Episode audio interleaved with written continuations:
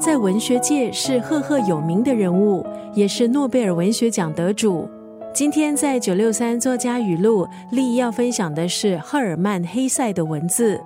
在瑞士国家图书馆地下六层的档案部门，有许多知名人士留下的遗物，除了收藏赫尔曼·黑塞遗留下来的书籍，也有上百个盒子。里头装着来自百多个国家地区、超过六千位读者的来信，来信超过两万封，而这些信都被赫尔曼·黑塞精心的分类，标上了标签。赫尔曼·黑塞有一个众所周知的特点，就是和读者一直通过书信保持联系，他工作时间的三分之一都投注在回复信件上。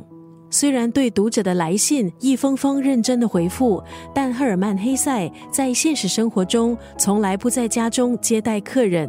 但是他觉得对读者有一份责任感。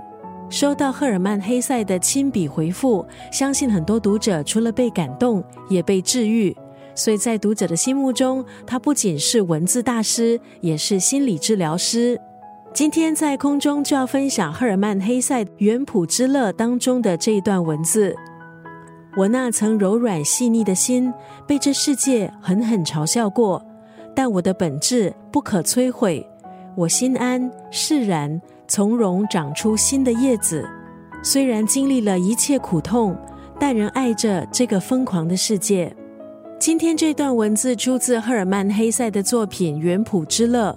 他选择在战乱之年隐退到山里，在自然的怀抱中，身心得以沉淀，写下了这部经典之作《原谱之乐》。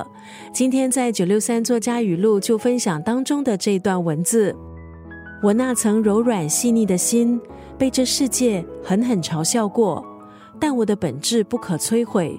我心安释然，从容长出新叶。虽然经历了一切苦痛，仍爱着。这个疯狂的世界。